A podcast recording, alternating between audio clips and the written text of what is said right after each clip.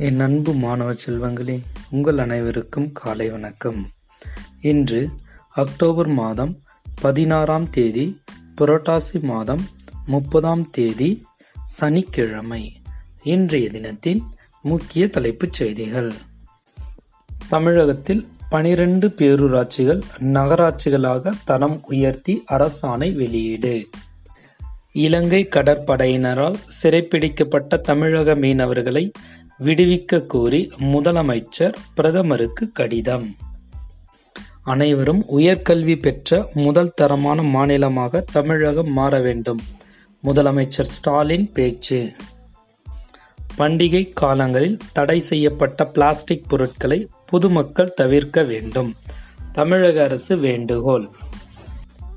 இந்தியாவை பெரிய இராணுவ சக்தியாக மாற்றுவதே எனது குறிக்கோள்.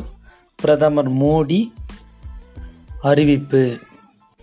சுற்றுச்சூழல் அமைச்சர் மெய்யநாதன் பட்டாசு வெடிப்பதை மக்கள் தவிர்க்க வேண்டும் என வேண்டுகோள் விடுத்துள்ளார்.